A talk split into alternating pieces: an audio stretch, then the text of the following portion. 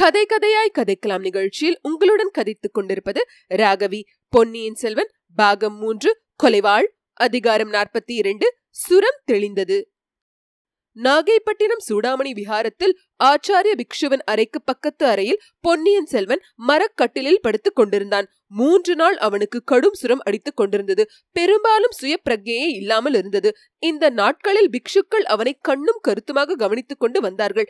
வேளைக்கு வேளை மருந்து கொடுத்து வந்தார்கள். அடிக்கடி வாயில் தண்ணீர் ஊற்றிக்கொண்டு ஜாக்கிரதையாக பார்த்து வந்தார்கள். இடையிடையே எப்போதாவது சுயநினைவு தோன்றிய போது தான் இருக்கும் இடத்தை பற்றி அவன் எண்ணி பார்க்க முயன்றான். அவனுக்கு எதிரில் சுவரில் எழுதியிருந்த சித்திர காட்சி அவனுடைய கவனத்தை கவர்ந்தது. அந்த சித்திரத்தில் தேவர்கள் கந்தர்வர்கள் யக்ஷர்கள் காணப்பட்டார்கள். அவர்களில் சிலர் பலவித இன்னிசை கருவிகளை வைத்துக் கொண்டிருந்தார்கள். சிலர் வெண் சாமரங்களையும் வெண்கொற்ற குடைகளையும் ஏந்திக் கொண்டிருந்தார்கள். மற்றும் சிலர் கரங்களில் பல வர்ண மலர்கள் உள்ள தட்டுக்களை ஏந்தி கொண்டிருந்தார்கள். இந்த காட்சி தத்ரூபமாக இருந்தது. தேவர்களின் உருவங்கள் எல்லாம் உயிர் உள்ள உருவங்களாக தோன்றின. அடிக்கடி அக்காட்சிகளை பார்த்த பிறகு பொன்னியின் செல்வன் வானவரின் நாட்டுக்குத்தான் வந்துவிட்டதாகவே எண்ணினான். அந்த தேவ யக்ஷ கிண்ணறர்கள் எல்லாரும் தன்னை வரவேற்க வருவதாகவே எண்ணினான். சொர்க்க லோகத்துக்கு தான் வந்து சேர்ந்தது எப்படி என்று யோசித்தான். அடர்த்தியான தாழை புதர்களும் தங்க நிற தாழம் பூக்களும் இருபுறமும் நிறைந்திருந்த ஓடையின் வழியாக வான நாட்டுக்குத்தான் வந்திருக்க வேண்டும் என்று தோன்றியது. அந்த ஓடை வழி நினைவு வந்தபோது தாழம் பூக்களிலிருந்து வந்த நறுமணத்தையும் அவன் நுகர்வதாகவே தோன்றியது.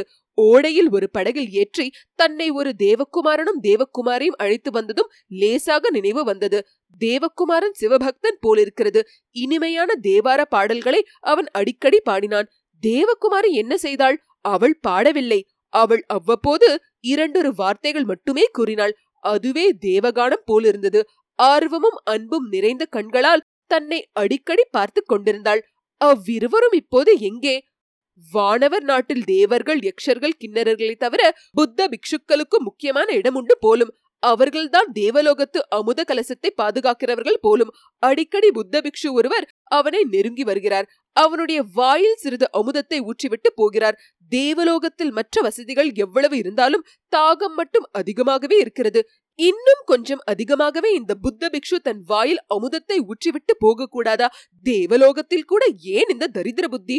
ஒருவேளை அமுதத்தை ஒரேடியாக அதிகமாக அருந்தக்கூடாது போலும் இது அமுதமா? அல்லது ஒருவேளை ஏதேனும் மதுபானமா? சி பிக்ஷுக்கள் கேவலம் மதுவை கையினாலும் தொடுவார்களா? தன் வாயிலேதான் கொண்டு வந்து ஊற்றுவார்களா? இல்லை என்றால் ஏன் இப்படி தனக்கு மயக்கம் வருகிறது? அமுதபானம் செய்த சிறிது நேரத்துக்கெல்லாம் ஏன் நினைவு குன்றுகிறது? மூன்று தினங்கள் இவ்வாறு பொன்னியின் செல்வன் வானவர் உலகத்திலும் நினைவே இல்லாத சூனிய உலகத்திலும் மாறி மாறி காலம் கழித்த பிறகு நாலாம் நாள் காலையில் தூக்கத்திலிருந்து விழுத்தெழுவது போல் எழுந்து பூரண சுயநினைவு பெற்றான். உடம்பு பலவீனமாகத்தான் இருந்தது. ஆனால் உள்ளம் தெளிவாக இருந்தது. எதிரே சுவரில் இருந்த உருவங்கள் சித்திர உருவங்கள் என்பதை அறிந்தான். அந்த தேவ யக்ஷ கிண்ணறர்கள் தன்னை வரவேற்பதற்காக அங்கே நிற்கவில்லை என்றும் தேவலோகத்துக்கு விஜயம் செய்த பகவான் புத்தரை வரவேற்கிறார்கள் என்றும் அறிந்தான். மற்றொரு சுவரில் மேகங்கள் சூழ்ந்த வானவெளியில் புத்த பகவான் ஏறி வருவது போன்ற சித்திரம் எழுதியிருந்ததையும் கண்டான். புத்த விஹாரம் ஒன்றில் தான் படுத்திருப்பதை அறிந்து கொண்டான். எங்கே? எந்த புத்த விஹாரத்தில்? என்று சிந்தித்த போது இலங்கையிலிருந்து தான் பிரயாணம் தொடங்கியதிலிருந்து நிகழ்ந்த சம்பவங்கள் எல்லாம் ஒவ்வொன்றாக நினைவு வந்தன. வந்தியத்தேவனும் தானும் அலைமோதிய கடலில் அலைப்புண்டு அலைப்புண்டு கை சளைத்து போனது வரையில் ஞாபகம் வந்தது. அப்புறம் ஒரே குழப்பமாக இருந்தது. அச்சமயம் புத்த பிக்ஷு ஒருவர் அந்த அறைக்குள் வந்தார். வழக்கம் போல் கையில் அமிர்த கிண்ணத்துடன் வந்தார். இளவரசன் அருகில் வந்ததும் பிக்ஷு அவனை உற்று பார்த்தார். இளவரசன் கையை நீட்டி கிண்ணத்தை வாங்கி அதில் இருப்பது என்னவென்று பார்த்தான். அது தேவலோகத்து அமுதம் இல்லை என்று உறுதிப்படுத்தி கொண்டான். மருந்து அல்லது மருந்து கலந்த பால் என்று தெரிந்து கொண்டான். பிக்ஷுவை நோக்கி சுவாமி இது என்ன இடம்? தாங்கள் யார்? எத்தனை நாளாக நான் இங்கே இப்படி படுத்திருக்கிறேன்? என்று கேட்டான். பிக்ஷு அதற்கு ஒன்று மறுமொழி சொல்லாமல் திரும்பி சென்றார். அடுத்த அறைக்கு அவர் சென்று ஆச்சாரியாரே சுரம் நன்றாய் தெளிந்துவிட்டது. நினைவு பூரணமாக வந்துவிட்டது என்று கூறியது இளவரசன் காதில் விழுந்தது. சிறிது நேரத்துக்கெல்லாம் வயது முதிர்ந்த பிக்ஷு ஒருவர் பொன்னியின் செல்வன் இருந்த அறைக்குள் வந்தார். கட்டிலின் அருகில் வந்து அவரும் இளவரசனை உற்று பார்த்தார். பிறகு மலர்ந்த முகத்துடன் பொன்னியின் செல்வ தாங்கள் இருக்குமிடம் நாகைப்பட்டின சூடாமணி விஹாரம். கடுமையான தாப்ப ஜுவரத்துடன் தாங்கள் இங்கே வந்து மூன்று தினங்கள் ஆயின. தங்களுக்கு இந்த சேவை செய்வதற்கு கொடுத்து வைத்திருந்தோம். நாங்கள் பாகியசாலிகள். என்றார்.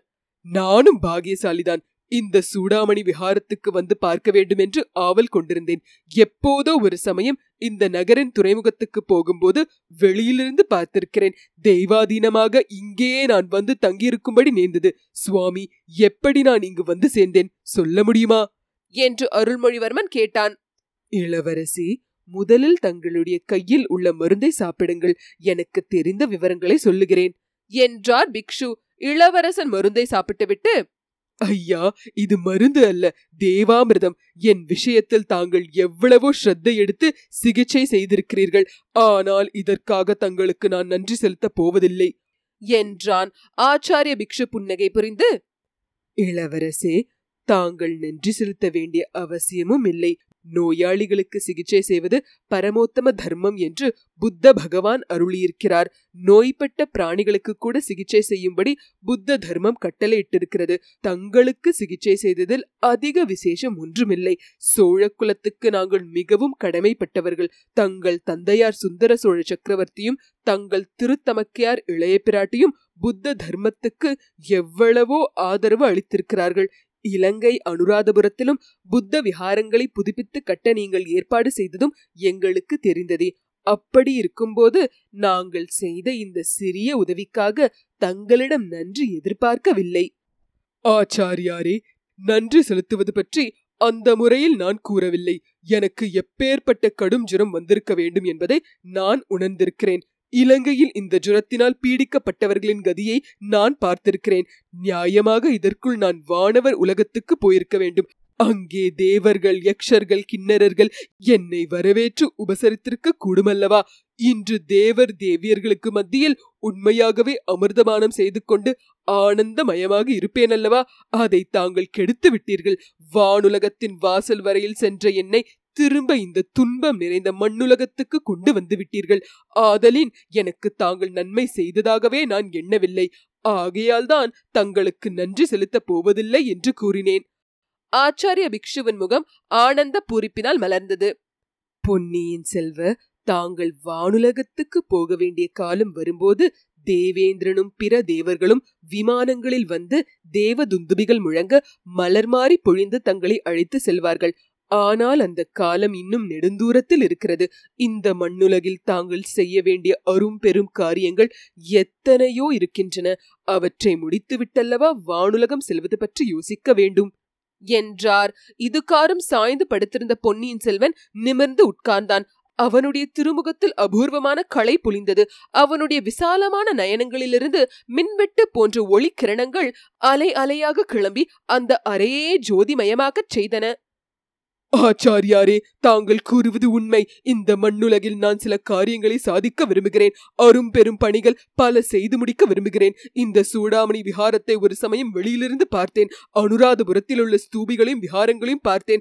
அங்கேயுள்ள அபயகிரி விஹாரத்தை போல் பெரிதாக இந்த சூடாமணி விஹாரத்தை புனர் நிர்மாணம் செய்ய போகிறேன். அனுராதபுரத்தில் உள்ள பெரிய பெரிய புத்தர் சிலைகளை போன்ற சிலைகளை இந்த விஹாரத்திலும் அமைத்து பார்க்க போகிறேன். இன்னும் இந்த சோழ நாட்டில் உள்ள சிவாலயங்களை அம்மாதிரி புதுப்பித்து கட்டப் போகிறேன். இலங்கையில் உள்ள ஸ்தூபங்களையும் விஹாரங்களையும் பார்த்துவிட்டு இச்சோழ நாட்டில் உள்ள ஆலயங்களையும் நினைத்து பார்த்தால் எனக்கு உடலும் உள்ளமும் குன்றுகின்றன. வானலாவும் கோபுரத்தை உடைய மாபெரும் ஆலயத்தை தஞ்சாவூரில் நிர்மாணிக்கப் போகிறேன். அதற்கு தகுந்த அளவில் மகாதேவருடைய சிலையை செய்து நிர்மாணிக்கப் போகிறேன். ஆச்சாரியாரே இந்த சோழ நாட்டில் உள்ள புத்த ஸ்தூபங்களும் சிவாலயங்களின் கோபுரங்களும் ஒன்றோடொன்று போட்டியிட்டு மேக மண்டலத்தை எட்ட போகின்றன. ஆயிரம் ஆயிரம் வருஷங்களுக்கு பிறகு இந்த தேவ தமிழ்நாட்டில் பிறக்கும் சந்ததிகள் அவற்றைக் கண்டு பிரமித்து நிற்கப் போகிறார்கள்.